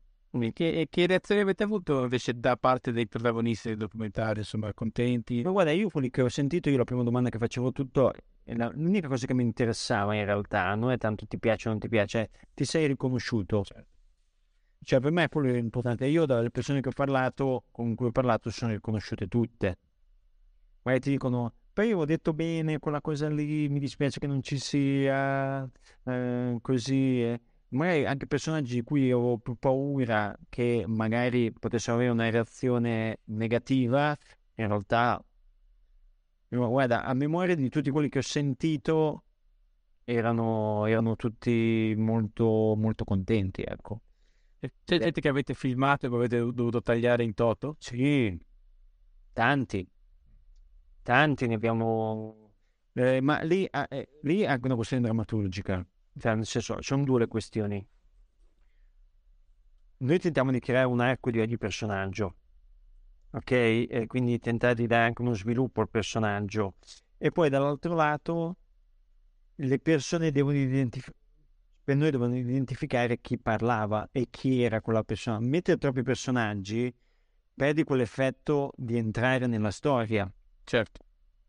Ad esempio, noi uh, avevamo intervistato uno dei personaggi che manca, ci siamo chiesti per molto tempo se metterlo o non metterlo, uno di, delle persone che erano assistenti di Muccioli proprio agli inizi, inizi, inizi, no? Anche stato San Patrignano per tutta la vita di Muccioli, poi è uscito, è uscito dopo, quindi non era un tossicodipendente e che lui è, è, praticamente l'uomo che portò la prima ragazza a San Patrignano, da dove cominciò.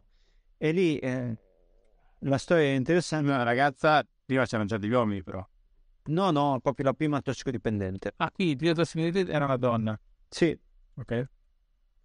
La famosa Betty, tutti la conoscono come Betty, uh, che abbiamo cercato eh, così, ma non sono proprio perse le tracce di lei, eh, perché lei era una ragazza che lui conosceva, che stava in Trentino, che aveva avuto de- dei problemi e, eh, di appunto di tossicodipendenza e lui andò, la prese e la portò da Muccioli e con lei cominciarono i primi tentativi di... Eh, questo lo, racconta, eh, lo raccontava anche il figlio, che ad esempio loro la, la mettono tipo la chiudono a vista in un posto, no? E, e dopo tre giorni questa sta bene, gli è passata la sua fazione. Dicono, eh, ma allora è semplice, basta chiudere una persona così che non si possa rammucare e perdi la sua fazione fisica. E, ed era tipo, l'avevano penso chiuso in una voliera per uccelli. Quando vanno per aprire per tirarla fuori, praticamente lei li chiude dentro e scappa. e perché lì c'è l'altro problema. Il problema era eh, il, il, discorso che è quello che spiega anche il, il dottor Montecchi, è che la dipendenza fisica la, la, puoi eliminare in pochi giorni, il problema è la dipendenza psicologica. Certo. È, è, è quella la dipendenza psicologica. Insomma, eh, su, questa Betty si sprecano, si sprecano storie molto divertenti, cioè che... Ma scusa, non c'è un archivio con i nomi e cognomi?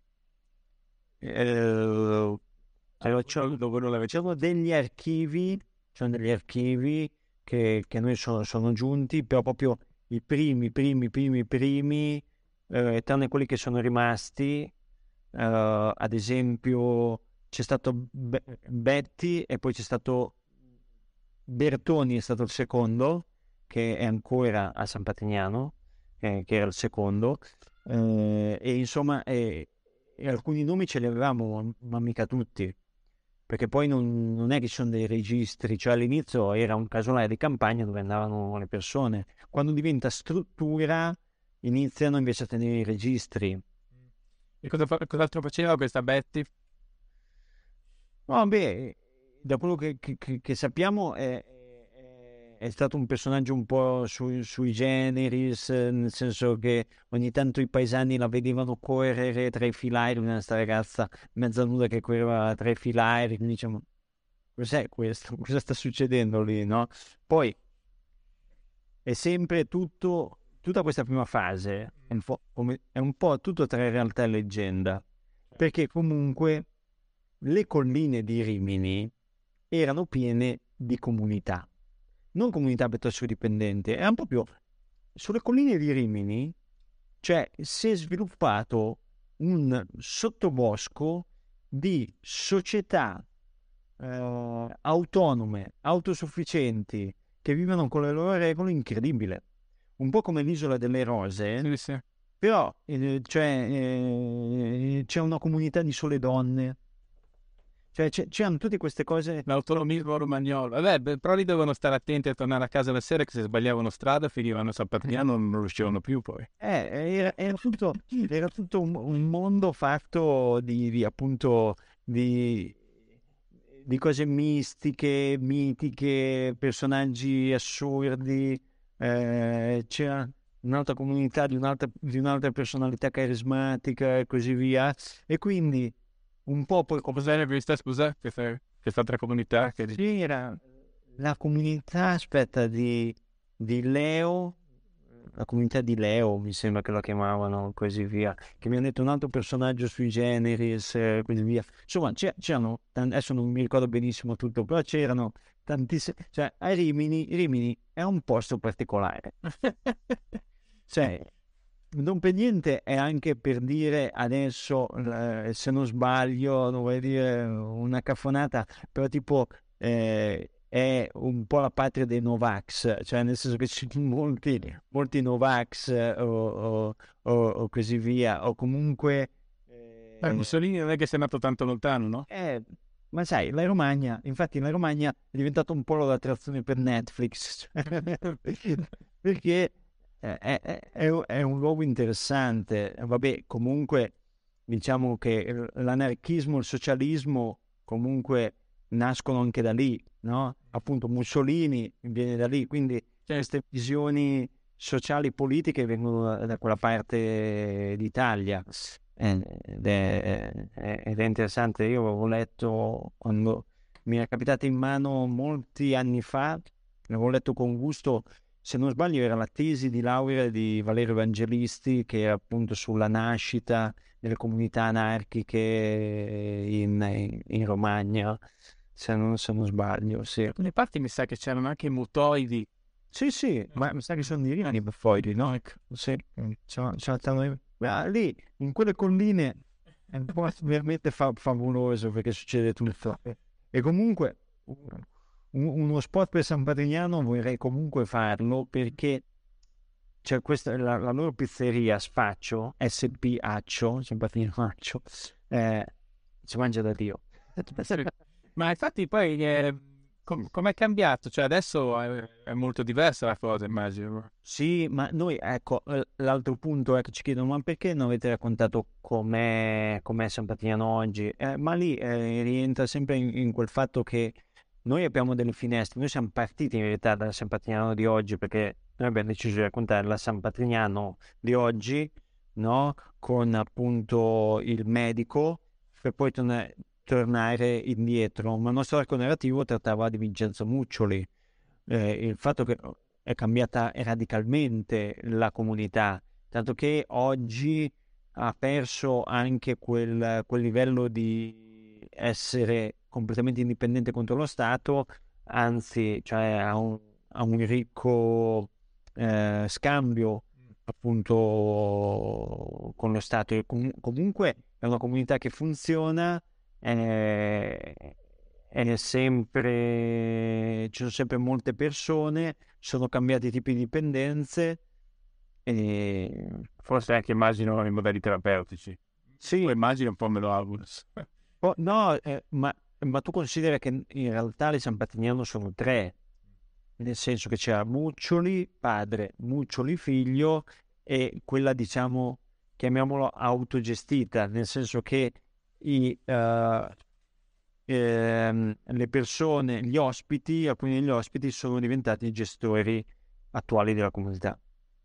Senti, eh, appunto, parlavamo delle colline, eccetera, ma eh, prima invece mi dicevi del cenacolo che li, tiravano fuori questa cosa, ma a parte questo, che cosa vi hanno detto le persone dei, dei, paesi lì attorno, cioè i locali con cui avete parlato, immagino anche magari solo per così, prendendo un caffè mentre, mentre eravate in un Ma guarda, e questo è interessante perché comunque mm, un po' quel detto no, nessuno è profeta in patria un po' per Muccioli ha funzionato nel senso che Muccioli è osannato da alcuni da altri è inviso ma proprio perché ci sono anche proprio delle questioni personali di famiglia eh, e, così via. Cioè non è che eh, una volta chiesi eh, a, a, uno, eh, a una delle persone lì di Rimini, ma che si dice a Rimini eh, di Vincenzo Muccioli? Eh, e lui mi disse tra il fantomatico e il famigerato. Beh, insomma, comunque ha la sua poetica come definizione. Eh sì, perché insomma poi noi abbiamo questa visione no, del Muccioli così quando lo conosci in paese è altra dinamica. Certo che eh, è interessante. Poi, no, è stata... Diciamo che poi Verimini è mutata con San Patrignano, perché molte persone che poi sono uscite hanno continuato a vivere lì, a, San, a, a Rimini.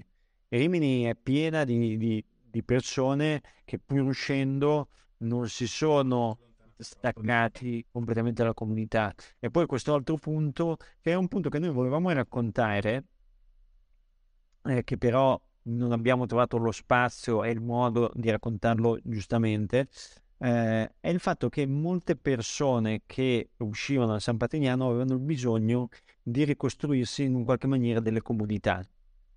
Mm. Eh, cioè nel senso che ad esempio esistono su internet dei gruppi di ex San Patrignano, ma anche proprio c'è, c'è, il gruppo proprio dei primi primi, che è un gruppo chiusissimo dove loro continuano a riraccontarsi le storie e così via.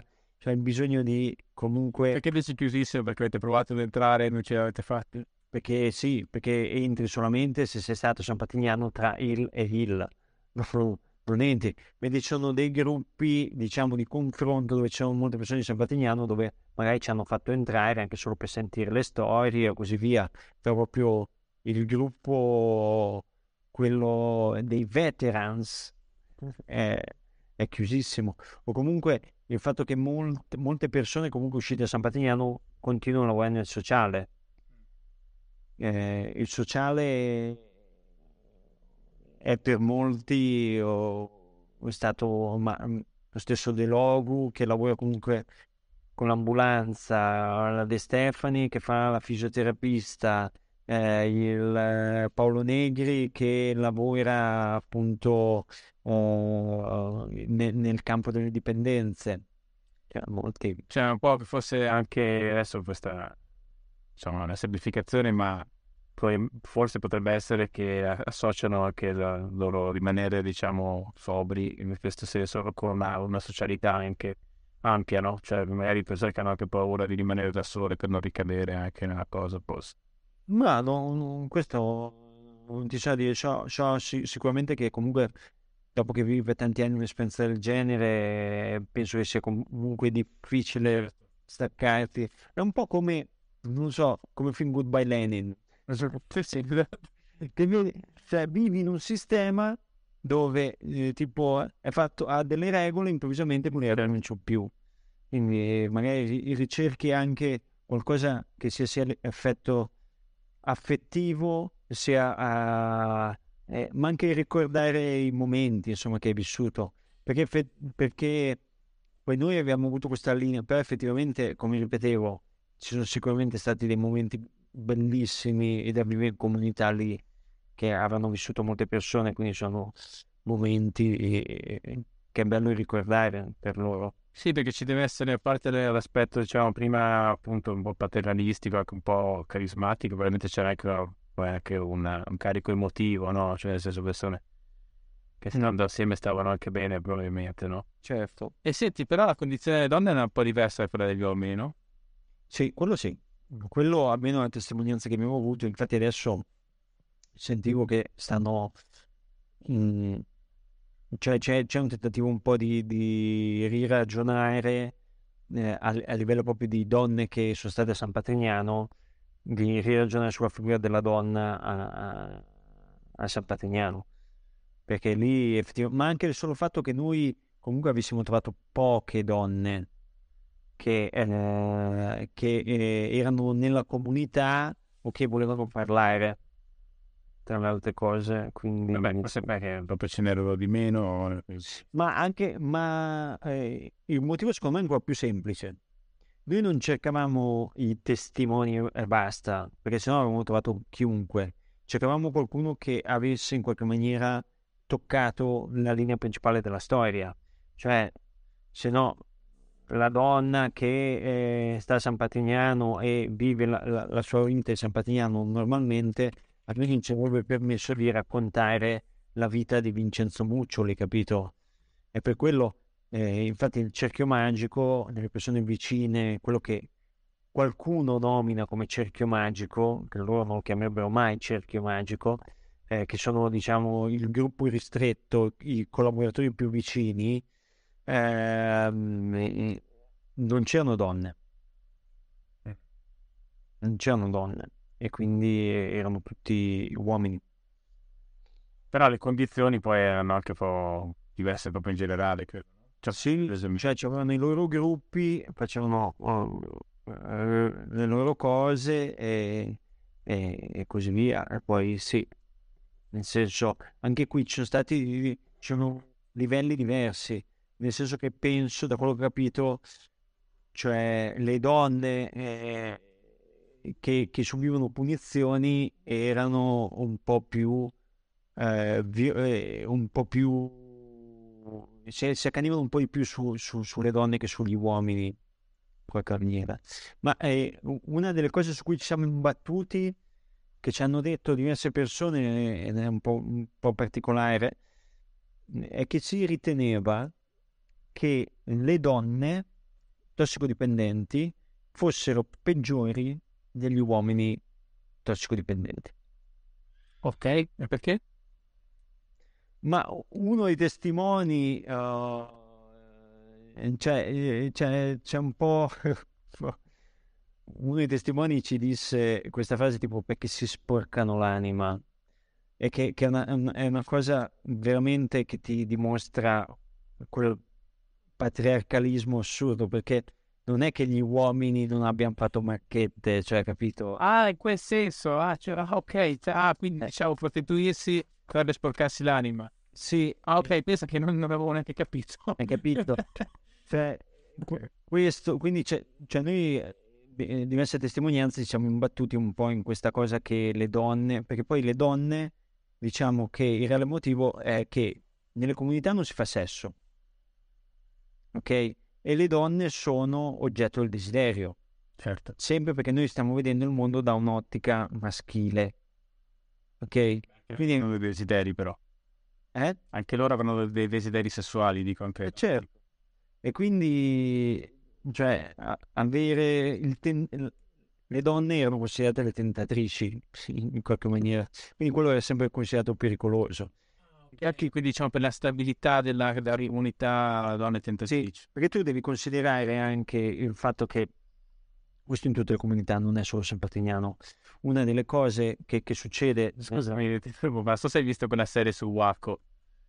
No. Eh, è molto interessante perché lui, non mi ricordo come si chiamava il capo Santone, eh, era l'unico autorizzato ad avere rapporti sessuali con tutte le donne del gruppo, no? loro erano degli estremisti cristiani e, e, quindi le metteva anche incinta. E, e, e solo che poi il bambino era cresciuto dalla, dalla, coppia diciamo che l'aveva avuto, però il padre era sempre lui. questo è ancora più estremo, vabbè comunque...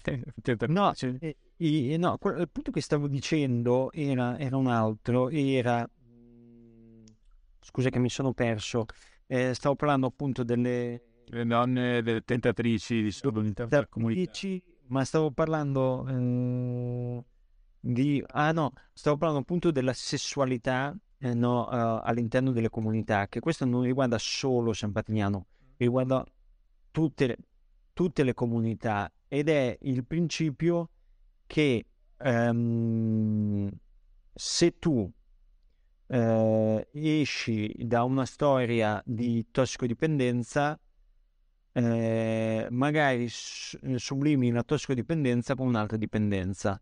E ad esempio l'amore o comunque l'attrazione verso l'altro sesso è un'altra forma di dipendenza. E quindi è per questo che è, è vietata nella comunità l'affettività. Ok? Eh, e, e, da qui tutto, tutto, il problema. Tutte le comunità diciamo di recupero. Se, eh, adesso non ti voglio di tutte, però secondo me è, è diffusa come cosa. Diciamo. No, è diffusa perché comunque oh, una cosa che viene fatta, ad esempio, se entri in coppia ti dividono. Perché comunque, cioè, ovviamente sei coppia di bagordi, quindi, cioè, eh, beh, ti fai forza. Poi, vabbè, in San Patrignano, all'epoca di Muccioli, c'è anche questa roba qui che eh, il tentare di dividere gruppi che venivano magari da fuori e potevano farci forza tra di loro per essere dei contestatori, cioè si voleva evitare l'idea stessa che qualcuno mettesse in dubbio no, il sistema e che quindi nascessero delle frange interne. Quindi sono tutti questi, questi ragionamenti. Eh, scusami, eh, voi alla fine mi sembra, adesso l'ho visto da un po', eh, perché è un po' che parliamo di questo, di questo podcast, eh, quindi non me lo specifico, ma beh, parlate anche delle, dell'ipotesi che, che Mucci fosse omosessuale, no? Alla fine, o più o meno, o, o no?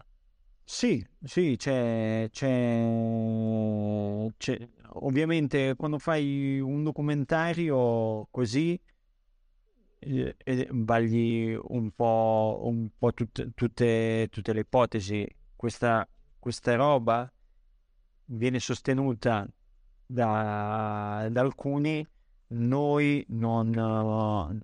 cioè, noi abbiamo quelle prove lì, è una cosa che uscì come uscì ad esempio sul Corriere o il fatto che lui poteva eh, essere morto di AIDS o eh, ma anche c'è, c'è, c'è quel servizio quel giornalista che dice moto di ADS, no? Ed è. Ed è, cioè, in una delle teorie il punto è che, cioè,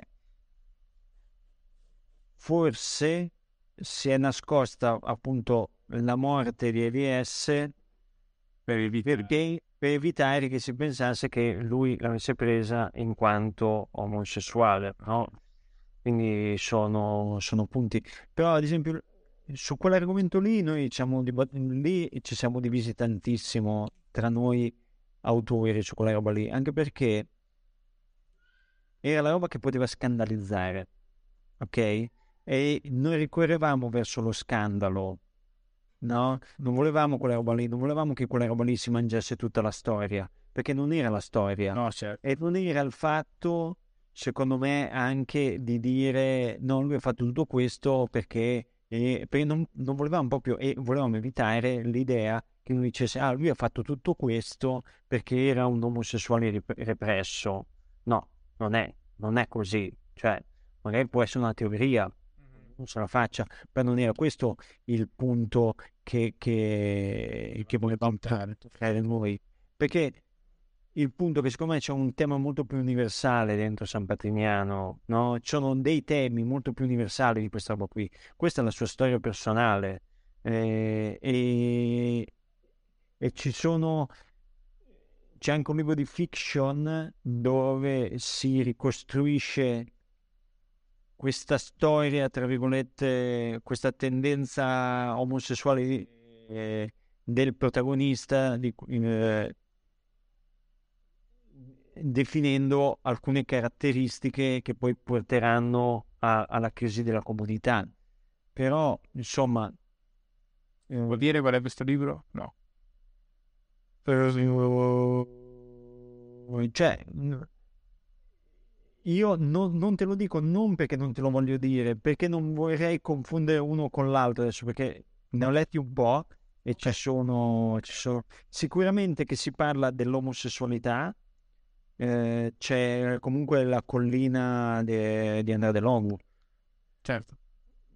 Mm, sì, e quello è uno dei, dei libri, eh, forse il libro che ha avuto più, più successo. Io, io se se potessi consigliare un libro, che secondo me è quello che quello più interessante in cui ci siamo imbattuti, eh, è il libro che ha, ha due titoli, eh, io me lo ricordo perché sta, ha avuto due edizioni, eh, un, uno dei titoli era Viaggio San Patrignano di Gaspare Virzì, che fu il primo libro scritto sull'esperienza di San Patrignano, vissuto questo Gaspar Virzì, scusate che, che se non muore il computer, eh, questo Gaspar Virzì che scrisse questo, questo libro sull'esperienza di San Patrignano dove lui eh, fu un collaboratore molto vicino a Muccioli e fu il primo a parlare anche dei metodi eh, coercitivi e, e di violenza che però era una violenza che non era terapeutica. Mm. E quindi lui, da uno molto vicino a Muccioli, a un certo punto decide di andarsene. Scrive questo libro e questo libro diventa testimone, il libro diventa proprio tipo testimone del secondo processo. Ok. E lui, scusami, era un ex tossico o no? Sì, sì, lui era un ex tossico. Però lo fanno andare lo fanno andare, poi dopo lui ricaderà, cioè da quello che ci hanno raccontato lui cadrà nell'eroina, e ritorna, lo fanno rientrare tra l'altro a San Patrignano e, e lui è stata una grande perdita perché lui è morto negli anni 90 e il libro è molto bello. Ok, se lo trovo lo metto anche questo insomma fra i soggetti di questa puntata. Perché c'era due titoli, uno è Viaggio a San Patrignano, l'altro non mi ricordo, ed è un libro molto molto bello Comunque una bibliografia bella estesa, no? Ci sono tanti libri. Sì, sì, sì. Ci sono tanti libri, e... e tante esperienze diverse, tanti libri, diciamo anche, però, San Patrignano, eh, libri appoggiati appunto eh, eh, da San Patrignano, eh, molti che sono proprio usciti, svaniti, eh, eh, però noi trovammo questo eh, questo bibliotecario di Queriano, quando andammo a Queriano, Queriano è il paese dove ha residenza a San Patignano, che lui dal 78 ha raccolto tutto e quindi ha raccolto anche tutti gli articoli, ha fatto un lavoro incredibile e quindi lì trovammo di tutto. qualsiasi cosa, libri proprio che non, non sono indicizzati su internet. Eh, e lui ha fatto un lavoro metodico, ha raccolto anche tutte le pubblicazioni del giornalino interno San Patrignano, tutto. Questo mi fa pensare che questo paese dove si scrive tantissimo su tanti argomenti, anche cose molto interessanti, però poi l'impatto che c'ha comunque il video, un documentario, un film, una cosa, cioè i libri se lo, se lo sognano, no? Eh, eh. Vabbè, senti, adesso ti saluto, ma in quante persone avete lavorato questo documentario? Dici tutti? Eh, tutti un bel po'. Tu consideri tre autori, il regista, eh, il supervisore montaggio, cioè che è montatore con altri tre montatori, e poi c'è tutta la produzione. Secondo me siamo trentina di persone, 30, 40, 40, sei una quarantina? Mm. Sì, sì. Sì, sì, è stata, è stata una, una bella impresa.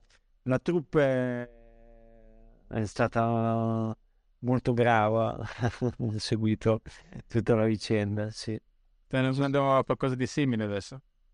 Sto lavorando su diversi progetti adesso, però sai che cos'è? Il problema è che noi siamo sempre in NDA. Io ho passato tre anni dietro questa storia, perché, cioè da quando ho cominciato, due anni dietro questa storia, e Sabatino senza poter mai dire nulla, nulla, neanche eh, eh, diventa, ma anche proprio a livello lavorativo, che se la gente poi sa che tu stai facendo questa roba qui, ti chiama, invece se no sembra che sei inefficiente. ridicolo, sì, ripeto, eh, certo. Infatti io ho tolto tipo i miei curriculum da internet perché sennò sembra sempre che... Cioè, a un certo punto mentre lavoravo a Sampa... Tre anni che non fa niente questo. No, perché dice, non sta facendo niente, vuol dire che, che, che è scarso. Avrà aperto, aperto un bar. Prima il Covid, tra l'altro. Eh. Dopo sembra improbabile. Va bene Paolo, ti ringrazio, complimenti ancora, però mi è piaciuto veramente il documentario, poi è, insomma, sapete perché l'avete costruito apposta, è molto appassionante, eh, una puntata ti guardi subito l'altra. Va bene, grazie del tuo tempo, ciao, buona serata, ciao, ciao, ciao, ciao. Grazie per aver ascoltato anche questo episodio di PDR. Se apprezzi PDR e vuoi farmelo sapere, votalo su Spotify o sulla piattaforma da cui lo stai sentendo. Questo aiuta anche la sua diffusione. Se sei interessato ad approfondire i temi delle puntate, trovi anche il link ai libri degli ospiti e quello al mio ultimo libro, Il fuoco invisibile, giunto alla quarta ristampa e vincitore del premio Sandro Nofri per il miglior reportage narrativo. Trovi anche il link alla mia newsletter che ti permette di ricevere aggiornamenti sugli eventi, sugli articoli e sulle nuove puntate del podcast. A presto!